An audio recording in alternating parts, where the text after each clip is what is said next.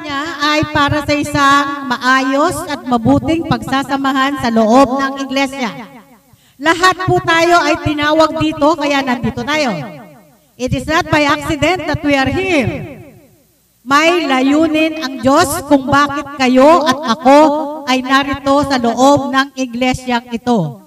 Tinawag niya tayo upang siya ay paglingkuran sa buong katotohanan ng kanyang mga salita. Kaya mahalaga na tayo mismo sa loob ay nagkakasundo, hindi nag-aaway, hindi nagpipintasan pag nakatalikod sa isa't isa. Tama ba?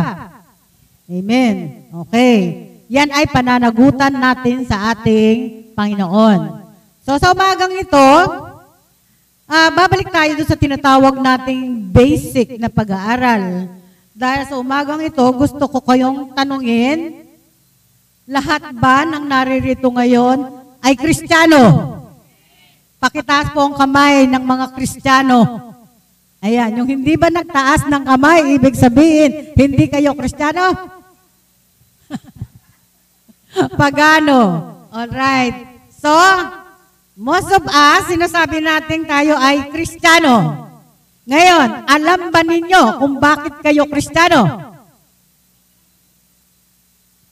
Sabi, eh, sabi nila eh, Christian church to eh, nandito ako, Kristiyano ako. Di ba? Okay, dapat maging maliwanag sa atin bakit tayo Kristiyano. Okay? Alam natin, nang si Jesus Christ ay nandito sa sanlibutan, siya ay maraming nakasamang mga tao na naging uh, tagasunod niya, followers, disciples, di ba?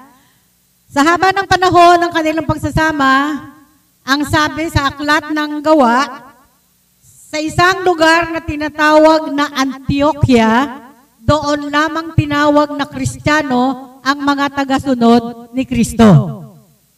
Oh, dati, matagal sila nagsasama, eh, tawag sa kanila believers, mananampalataya, pero sa Antioquia, sila ay tinawag ng mga Kristiyano. Ang ibig sabihin, kagaya ng sabi ninyo, tinanggap na ninyo si Jesus Christ as your Lord and Savior. So sa madaling salita, ang mga tagasunod ni Jesus ang tunay na Kristiyano. Kung hindi nyo naman tinatanggap si Jesus Christ, hindi nyo pinaniniwalaan ang kanyang mga sila, salita, eh siya sa atin yung sarili nyo, baka naman di kayo kristyano, di ba? Dahil ang mga kristyano ay mga tagasunod ni Heso Kristo. Kaya Kristo, kristyano, di ba? O, naniwala ba kayo doon? Parang di ata ako naniwala sa akin, tahimik nyo eh. mga nakasimangot yata kayo. Naantok pa ba? Okay. Gising. Ayan. Kaya sabi sa Roma 8.9, Ngunit hindi na kayo namumuhay ayon sa laman, kundi ayon sa Espiritu. Kung talagang nananahan sa inyo ang Espiritu ng Diyos. Kung ang Espiritu ni Kristo'y wala sa isang tao, hindi siya kay Kristo. Kay Kristo. Or in other words, hindi siya Kristiyano. Maliwanag po yun? O, wala po kayong usong itanong tungkol doon bago ako magpatuloy? So, naniniwala na po kayo Kristiyano kayo? Mahina pa rin. Nag-aalanganin pa rin yung iba. Okay, para mas lalo nating mapatotohanan na tayo nga ay Kristiyano in the real sense of the word, no? Hindi yung narinig mo lang, eh, bininyagan ako sa kristyano simbahan, eh, kristyano ako, no? Pero masigit nating maunawaan, ano nga ba ang maging isang kristyano? Yan. O, maganda yung topic natin, eh, anong ibig sabihin ng pagiging kristyano. So, para mas lalo nating mapatunayan na tayo ay kristyano, merong mga hakbang o merong mga steps dapat tayong gawin para mapatunayan na tayo ay Kristiyano. Number one. Andiyan na ba? Ayun. Okay, ano nga po yung number one? Basahin niya nga po sabay-sabay. Ayan. Makasalanan po ba kayo? Sino dito ang walang kasalanan? Dali na natin sa heaven yan, walang kasalanan. Di ba? So, ang sabi sa Bible, ang lahat ay Nagkasala, sabi sa Romans 3.23. sapagkat ang lahat ay nagkasala at walang sino mang karapat dapat sa paningin ng Panginoon. At sa Roma 3.10, walang matuwid, wala kahit isa. So in other words, lahat tayo ay Yes, nagkakasala tayo talaga. Sinadya o hindi sinasadya. So, ang first step, mapatunayan mong kristyano ka nga, tanggapin mo sa sarili mo na ikaw ay makasalanan. Tanggap nyo ba? Masama yata loob ng iba eh. Wala akong kasalanan. Tanggapin nating lahat na tayo ay makasalanan. Ayan. Oh, sinasali ko sarili ko dyan. Baka kala nyo, ko, pastor ako, hindi ako makasalanan. Makasalanan ako, alam ni Aaron yan. alam ni Aaron. Ay nako. Okay. At sa Jeremias 17.9, sabi, Sino ang nakakaunawa sa puso ng tao? Ito'y magdaraya at walang katulad. Wala ng lunas ang kanyang kabulukan. Yan. Alam nating makasalanan tayo. Hindi tayo pwedeng magkaila dahil walang ibang nakakabasa ng puso natin kundi ang Diyos. Di ba? Kahit sabihin mo sa harap ng kapwa-tao mo, Hoy, matuwid dito. Oh, talaga lang ha? Alam ng Diyos ang nilalaman ng puso ng bawat isa sa atin. Masakit mang tanggapin, kayo at ako ay makasalanan. At yan ang unang hakbang para malaman natin tayo ay mga Kristiyano. Inaamin natin tayo ay makasalanan. Hindi tayo naglilinis-linisan. Hindi tayo mas malinis kaysa sa iba. Pantay-pantay tayo sa harap ng ating Diyos. Kilala niya ang bawat isa sa atin. Pangalawa, pangalawang hakbang, kung sa una ay tinanggap mo ikaw ay makasalanan, ang pangalawang hakbang ay pagsisihan mo ang kasalanan at humingi ka ng tawad sa Diyos. Yun, it's not a hopeless case. Hindi porke sinabi ko makasalanan tayong lahat eh.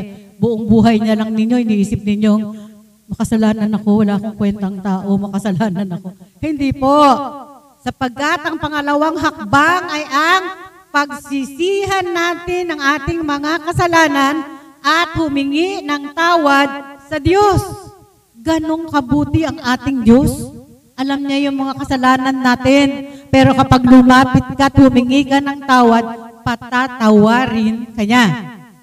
Ayan, sabi sa 1 John 1.9, kung ipinahahayag natin ang ating mga kasalanan, maaasahan nating ipatatawad sa atin ng Diyos ang mga ito at lilinisin tayo sa lahat ng ating kasalanan sapagkat siya'y matuwid. Yun po ang second step na mapatunayan natin tayo Kristiyano.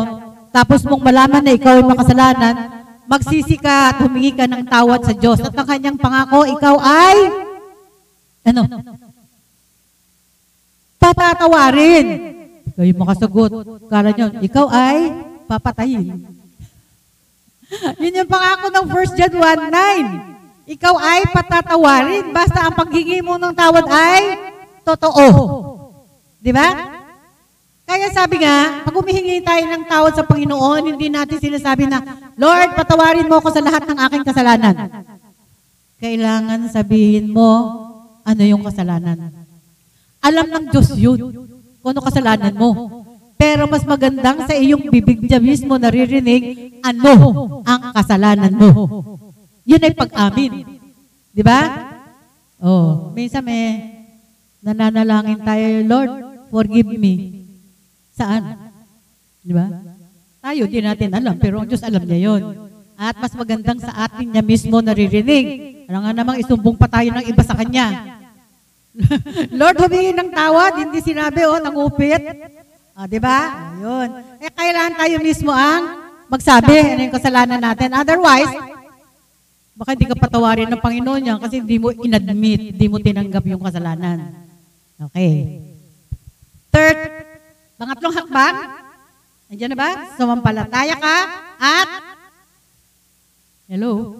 Nakatulog si Eman. Number three na tayo, Eman. Third step to prove that you are a Christian is sumampalataya ka at anyayahan ang Panginoong Yesus sa iyong buhay upang maging Panginoon at Diyos ng iyong buhay. Ang sabi sa pahayag 320, nakatayo ako sa labas ng pintuan at tumutuktok. Kung diringin nino man ang aking tinig at o ako'y papasok sa kanyang tahanan at magkasalo kaming kakain. Ayan, ganito raw yung kalagayan ng Panginoon eh. Nasa labas ng pintuan ng ating mga puso, kumakatok. Papasukin nyo o hindi? Lord, sorry, wala kaming ulam. Di ba? Minsan di ko pa papasukin to si Aaron sa bahay. Aaron, wala kaming ulam. Pero si Lord ay napaka... Joke lang. ang ating Panginoon ay napakabuti. Nagtsatsagang kumatok sa pintuan ng ating mga puso. At sabi niya, sino mang magpapapasok sa akin, ako ay papasok at makakasalo niya o makakasama sa buhay niya. So, pangatlong hakbang upang mapatunayan mong ikaw ay Kristiyano, tinanggap mo na ba si Kristo sa buhay mo? Sinong hindi pa? Hoy, lahat nakatanggap. Okay. Amen. Sana all. Sana all tumanggap na talaga, di ba? Okay. But anyway, ah, alam naman ninyo yan eh. Baka naman nahiya lang kayong magtaas ng kamay pero hindi niyo hindi niyo feel o hindi niyo nararamdaman. Tinanggap ko nga ba? O naniniwala lang ako dahil naririnig ko. Yung pong pagtanggap, kailangan ay personal. Kayo pong dalawa ni Jesus Christ ang nag-uusap. Panginoon, ngayon na unawaan ko na, kailangan pala kitang tanggapin. Kala ko tama na lang yung naniwala ako, nakikinig ako sa iba eh. Pero at this point, nais kitang tanggapin. Kausapin niyo, Panginoon. No? Kung ito ay isang evangelistic meeting, tatawagin ko kayo sa harapan para patanggapin kayo. But this is a Sunday school. Ang hamon ko na lang sa inyo, gawin din yung personal ang pagtanggap ninyo sa Panginoon. Kausapin niyo siya. Nakikinig siya. Okay, so yun po yung tatlong hakbang para mapatunayan mong ikaw nga ay Kristiyano. Una, tinatanggap mong ikaw ay makasalanan. Di ba?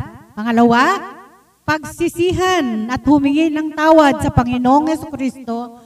Pangatlo, papasukin mo si, ang Panginoong Yeso Kristo sa buhay mo. Magkaroon ka ng personal na kaugnayan sa Kanya. Hindi yung naririnig mo lang sa iba, yung tungkol sa kanya, pero kayong dalawa ay may kaugnayan. Nag-uusap kayong dalawa. Lahat ng nangyayari sa buhay mo, sinasabi mo, pinagkakatiwala sa kanya. Kung may best friend ka, lahat na lang ng problema mo, secret mo, sinasabi mo sa kanya. Much more, sabihin natin ito sa Panginoon. Ang best friend, pag sinabi mo na yung problema mo, hindi ka makaasang hindi ikukwento sa iba. Di ba? Oy, ganyan naman tayo mga tao eh. Huwag mo sabihin ha. Oo, hindi. Tapos sasabihin ko sa asawa ko, hindi ko matigis sabi ko sa iyo ha. Pag may nakausap pa yung asawa ko, idadagdag.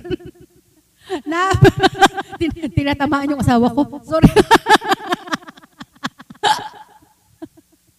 Kasi ganun yung, ganun yung isang pastor.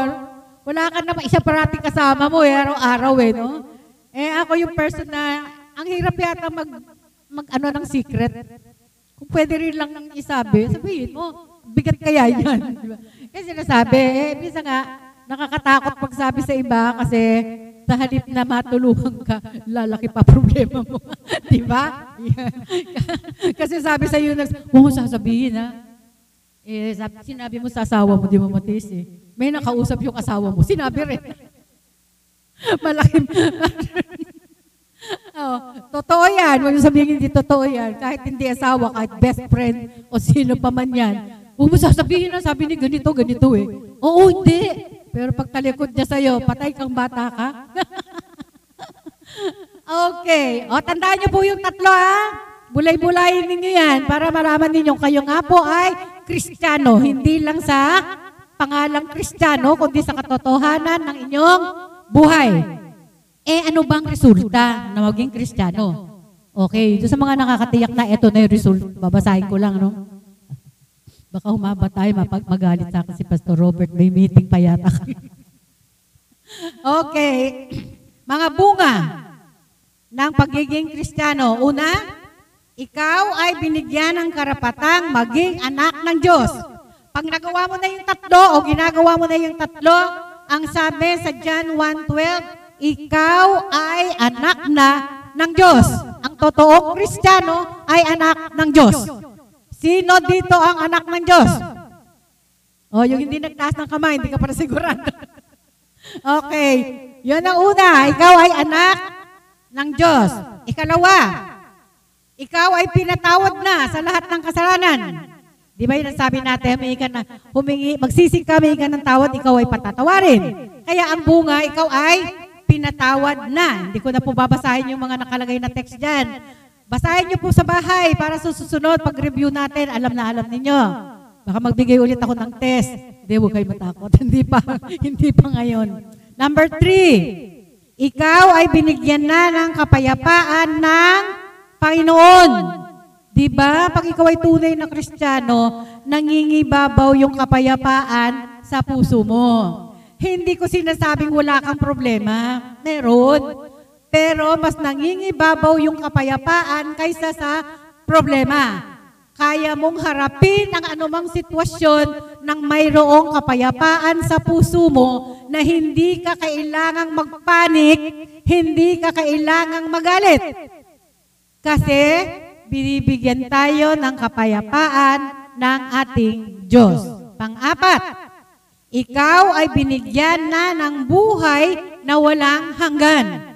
Yes, pag napatunayan mong kristano ka nga talaga, umasa ka na mayroon ka ng buhay na walang hanggan. Alam nyo na kung ano sinasabi dyan sa John 3.16. Pero wag po ninyong isipin na yung buhay na walang hanggan ay hindi tayo mamamatay dito sa lupa. Lahat po tayo mamamatay.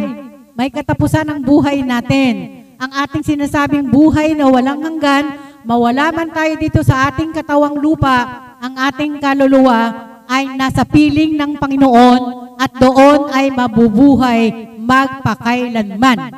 So ang kamatayan sa lupa ay hindi kinatatakutan. Pagkat pag-alis mo dito at alam mong ikaw ay sa Panginoon, dapat ka bang matakot? Pupunta ka kay Lord, makakasama mo na siya. Kaya huwag tayong matakot, mamatay. Kung yun na ang kalooban ng Panginoon, gusto na tayong makapiling, tanggapin natin. Bakit ba natatakot lang mamatay isang tao? Hindi pa siya sigurado sa kanyang kaligtasan. Hindi pa siya sigurado sa tatlong hakbang na binigay ko. Tama? Dapat yan ay matiyak natin.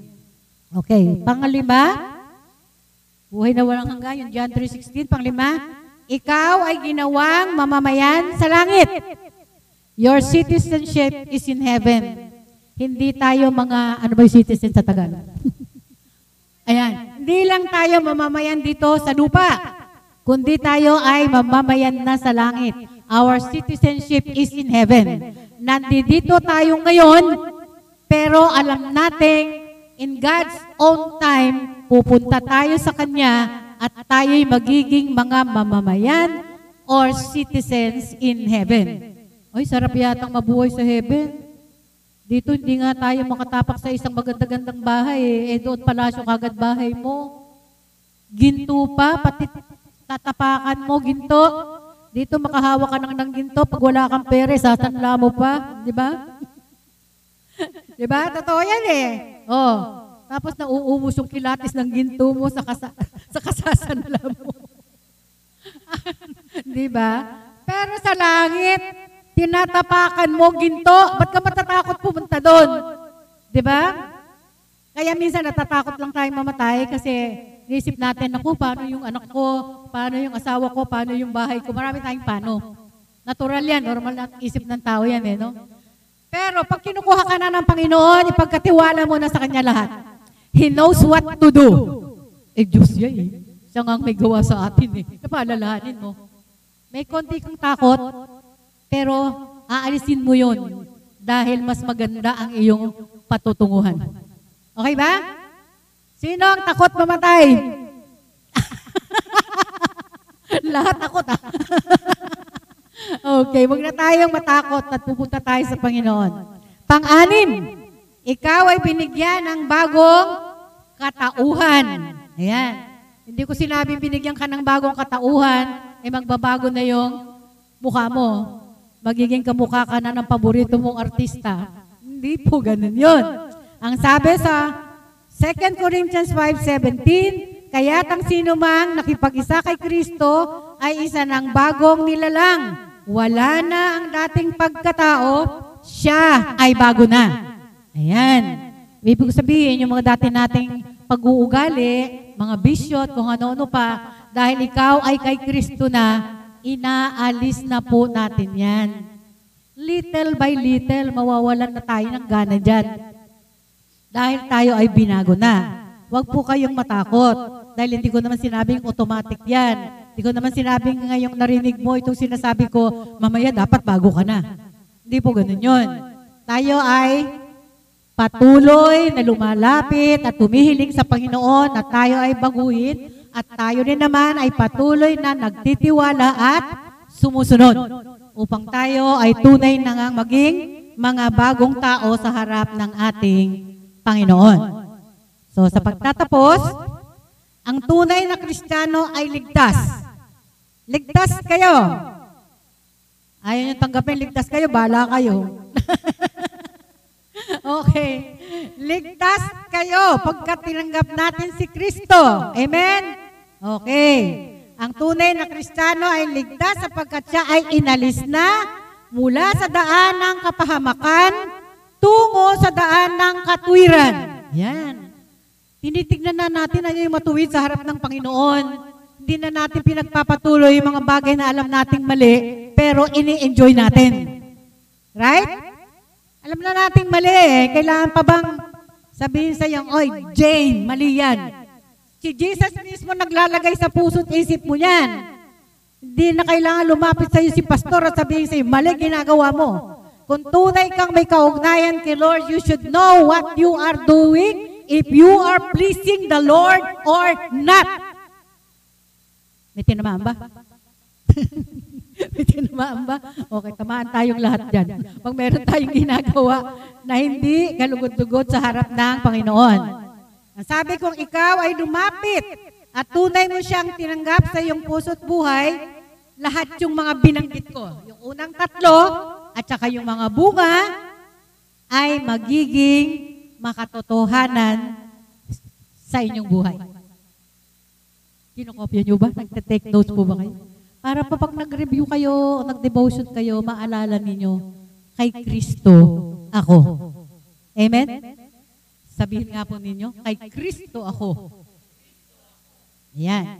Saan man tayo mapunta, huwag nating kalilimutan, kayo at ako ay kay Kristo, kaya tayong lahat ay ano? Kristiyano! Ayan. Ano ibig sabihin ng pagiging Kristiyano? Alright? May tanong? Pumuporma na si Pastor Robert pag uumpisa na ang service. May tanong po? Wala na. Wala na. O, sige. Kung meron po kayong tanong, sulat nyo. Next time, bigyan nyo sa akin, sasagutin natin. Tayo po ay manalangin. Ama naming Diyos, maraming marami pong salamat sa isang napakagandang umaga na kung saan ay tunay na pinadama mo sa amin ang kagalakan na kami ngayon ay narito sa loob ng iyong iglesia at ikaw, Panginoon, ay patuloy naming pinupuri at sinasamba at patuloy kaming nagsusumikap na maunawaan ang iyong mga salita upang ito ay maging bahagi ng aming mga buhay bilang Kristiyano. Pinagkakatiwala po namin sa iyo, Panginoon, ang lahat pa naming mga susunod na gawain at tunay na walang ibang maitaas at mapapurihan kundi tanging ikaw. Sa tanging pangalan ni Jesus na aming Panginoon at tagapagligtas. Amen.